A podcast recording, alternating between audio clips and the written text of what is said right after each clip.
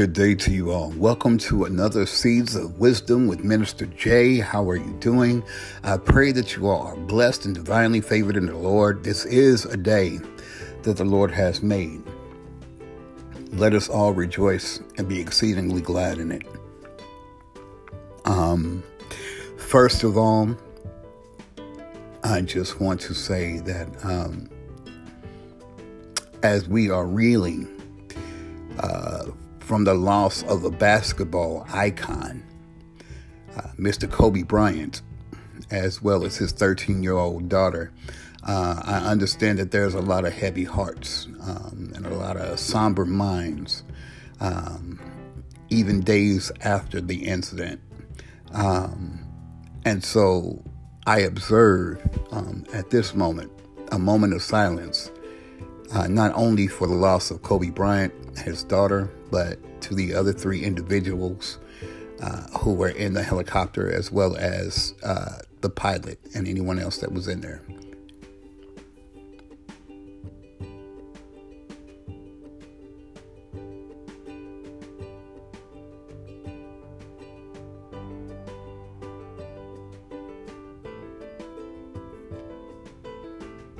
Amen.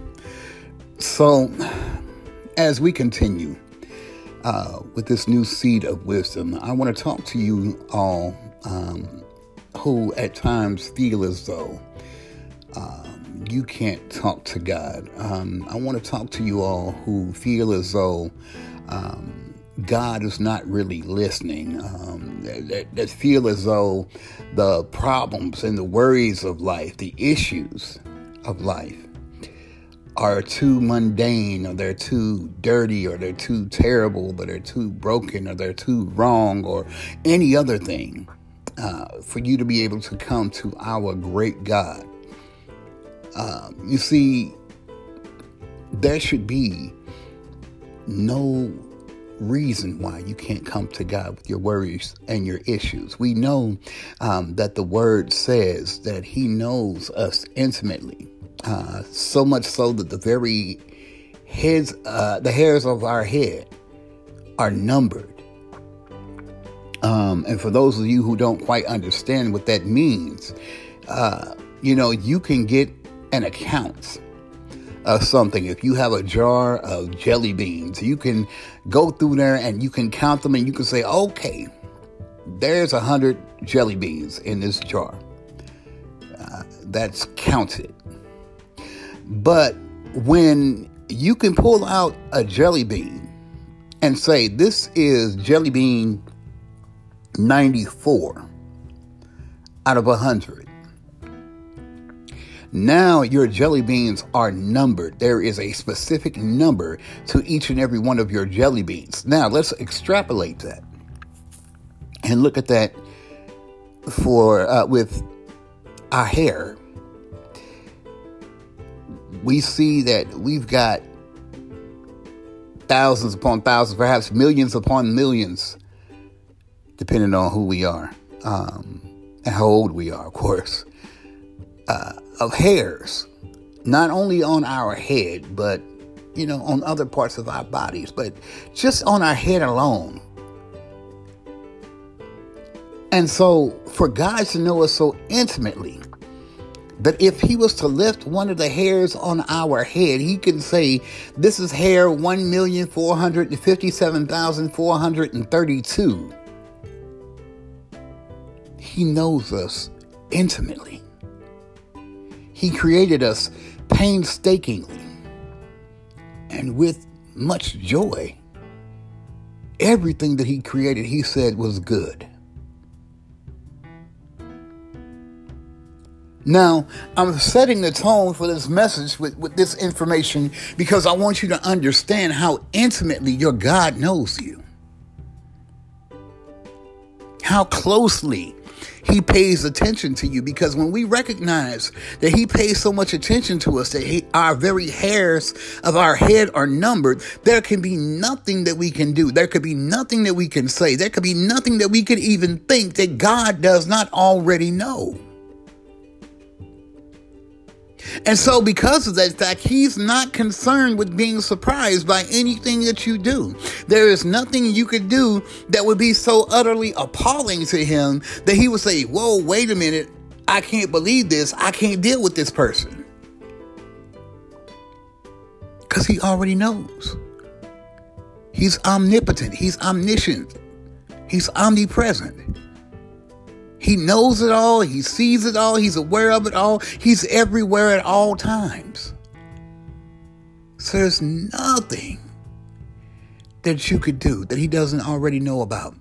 And in fact, because of the fact he doesn't operate in time, then it's safe to say that what you've done or what you're getting ready to do, he already knows that you're getting ready to do it before you do it. So there's no reason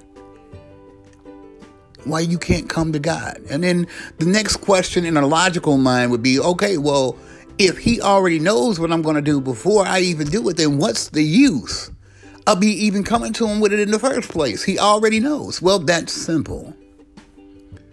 Because you coming to him and saying, Father, I did this, or Father, I'm thinking about that, or Father, I said this, that puts you in relationship with Him.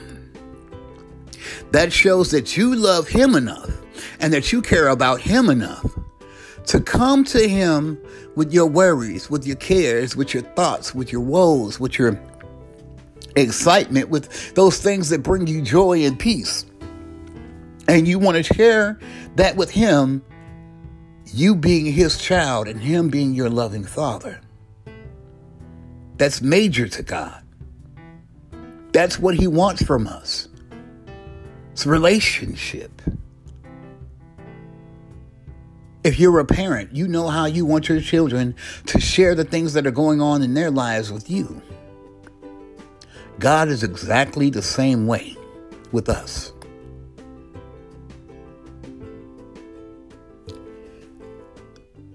That being said, I want to draw your attention to a scripture that helps to drive this point home. And this is the prophet Isaiah speaking in Isaiah chapter 55, starting at verse 6, where it says, Seek ye the Lord while he may be found, call ye upon him while he is near. And I know what you're asking. Okay, well, I thought he never leaves you nor forsakes you. He's going to be with you to the very end. So why do I have to seek him while he may be found? Why, why, why do I have to draw on him while he is near? Where is he going? Well, the answer is nowhere. He's not going anywhere.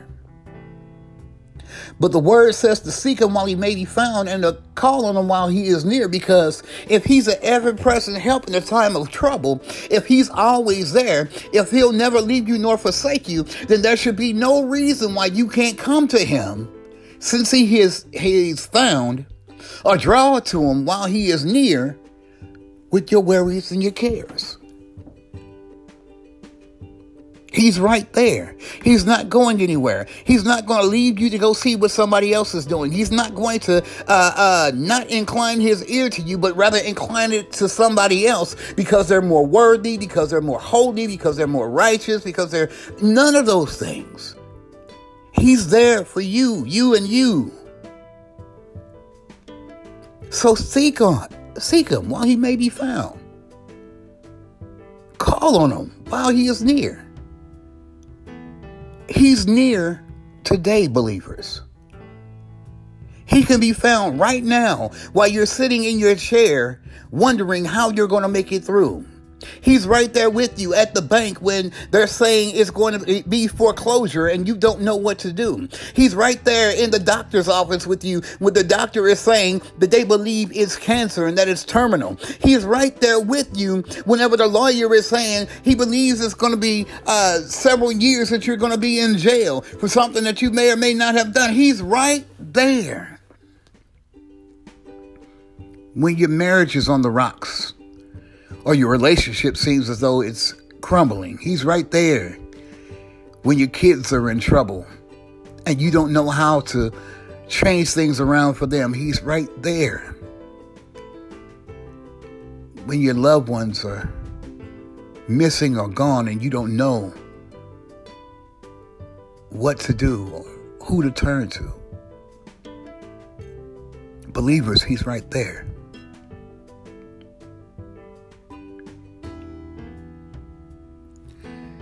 The next part of the scripture says, Let the wicked forsake his ways, and the unrighteous his thoughts, and let him come to the Lord,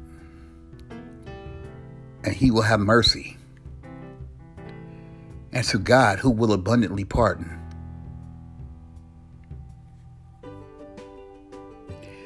We have to recognize and understand that this process of salvation is not a overnight sensation, but rather a step by step process. And during this process, we have to make some decisions to let some things go. To recognize that there are some things that are not particularly healthy or right for us mentally, physically, spiritually, socially, economically, and we have to make the decision to let those things go. And more importantly, because of the fact that the word says that only God can change the heart of man, we have to be aware of those things and know that we want to let them go and then allow God to have mercy on us and release us from these shackles, from these yokes of bondage. And allow God to pardon us from our past sins. See, we have to learn to forgive ourselves and want to change in order for this process to work. And it's a step by step process. Nobody does it overnight. But when you're able to say, I don't want to do this anymore. I don't want to be wicked anymore. I don't want to be unrighteous anymore. Lord, I want you to change me from the inside out. Then we can begin to go under the change that God has that's necessary for us. And we can begin to become better and better. And more importantly, because of the fact that we say we don't want it anymore, we learn to lean on God more and more when we fall under diverse temptations.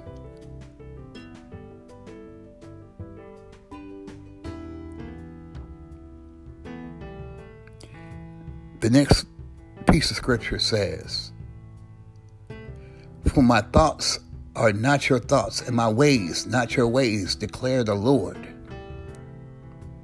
For as the heavens are above the earth, so are my ways higher than your ways, and my thoughts higher than your thoughts. Hmm. So, what does that mean for us? We have to recognize and understand that while we think that we're so deep and existential, while we think that we're so uh, analytical and, and intelligent, while we think that our intellect will buy us uh, a way into some things or give us knowledge that God simply doesn't know about us, we're so wrong. His ways and his thoughts are higher than our ways. So he knows far more than what we do you may do something and it may not seem right. You may recognize that it's not right, but you may not know exactly why you're doing these things, but God knows. He already knows what spirits you're uh, you're under the influence of. He already knows what thoughts uh, you're under scrutiny of. He already knows what's going on in your life and why things are happening the way that they happen. And he's waiting. He's waiting the word says, Behold, I stand at the door and knock. And if you hear my voice and allow me in, then you'll be in me and I'll be in you. And we can sup together. God is waiting on you to allow Him to come in so that He can change your life and so that He can make things better, so He can begin to change those things that happen that you may not know exactly why they happen, but they happen. You know, that fight that Paul was talking about where the thing that I don't want to do, I do, but the things that I do want to do, I don't do. Who will save me from this death, O wretched man that I am? but thanks be unto God.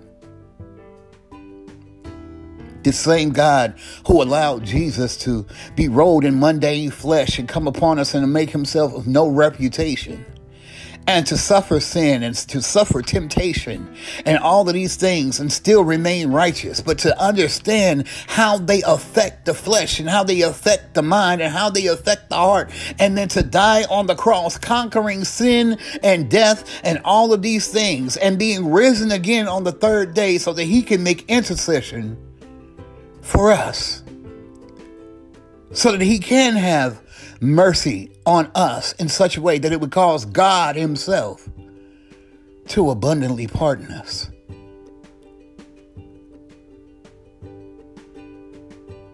This is what Christ died for so that whatever you're going through, whatever circumstances you may find yourself in, you can come to Him and you can receive mercy and you can be under His grace and that you can be abundantly forgiven and pardoned by our righteous God, by our good God, by our Father God, so that we can begin to move forward and not look back and press towards the mark for the prize of the high calling which is in Christ Jesus. Forgetting our sin and our shame.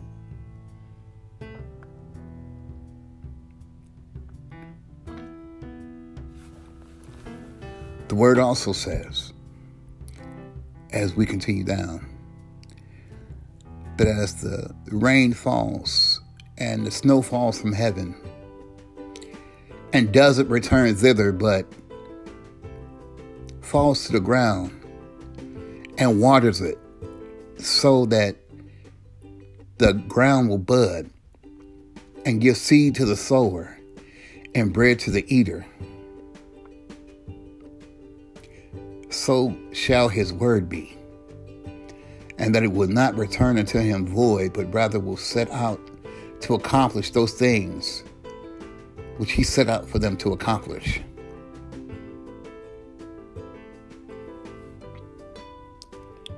God's word is true, believers. And the promises of the Bible, the promises in His Word, are ripe for the picking for anybody who will simply rely on them, who will hear the Word of God and believe what it says, and allow it to water your spirits, allow it to nourish your souls, to give you that blessed assurance that whatever is going on in your life, God has a way through it. That He will provide that ram in the bush when times seem tumultuous. God wants us to know today that He's there, that He has not left us, and that He's waiting on us to come to Him with His worry, with our worries and our woes and our issues. He wants us to come to Him with our joys and with our pains and with our happinesses. He wants us to come to Him with everything that we have, to be in relationship with Him, to sup with Him yet a little while so that He can impart wisdom, knowledge, and understanding to us that we can grow from those things that will help us to change and become better in those areas that we recognize that we're weak in or that we're uh, not quite uh, good in. That we be- can become our best selves and enjoy a plentiful and a bountiful life. We have to recognize that God is not going to turn his back on us. And there's nothing that you can do, nothing that you can say. There's no way that you can be so dirty and so broken and so disheveled and so out the way that God is not paying attention to you. He knows who you are. He knows you intimately. He created you.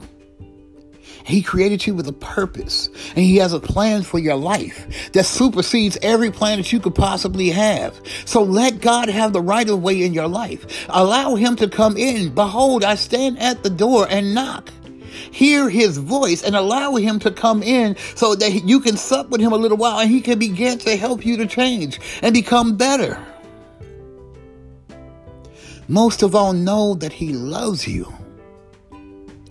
He loves you so much that he allowed his son to die on the cross for your sins so that you have a right to the tree of life, so that your name can be written in the book of life so that not only you can have a right to heaven, but so that you can have a right to all spiritual blessings in the heavenly realms, even right here on earth. That grace and mercy can be yours. Because no, while mercy endures forever, grace, my dear friends, is fleeting. But while it's here, take advantage. While it's here, enjoy it so much that you want to share it with others.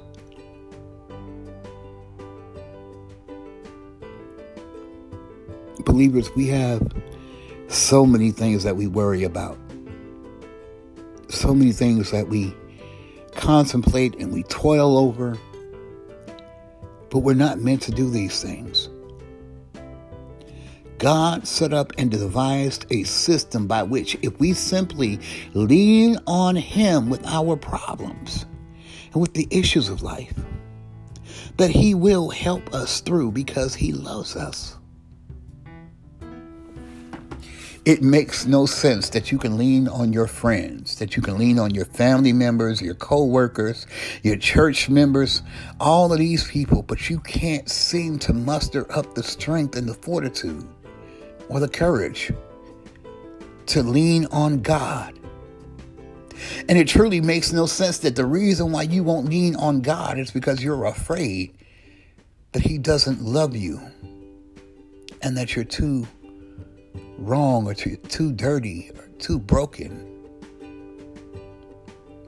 no, it doesn't matter whether or not you're smoking weed. No, it doesn't matter whether or not you're drinking alcohol or whether you're uh, whoring around. No, God doesn't want you to do these things, but if you're still doing these things, come to Him and let Him change you.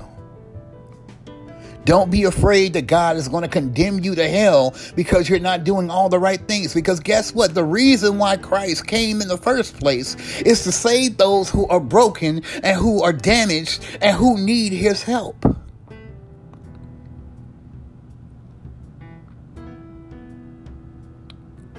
That's why the word says, Seek ye the Lord while he may be found.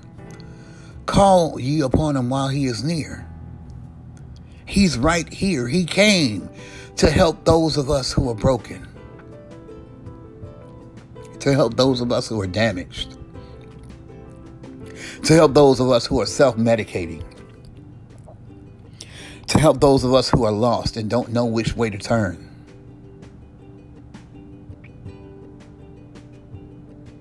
He's here to save us all. So won't you come to him today? My encouragement to you is to come to the Lord, to seek him while he may be found, to call upon him while he is near. If you're so aware that you're broken and damaged, then have the courage to come to the one who's able to fix you, who loves you so much that he looks beyond your sin and your shame to see what He created in you and to cause that to come into fruition. He has a word over your life, and that word will not return to Him void, but it will accomplish that which He sets up for to accomplish.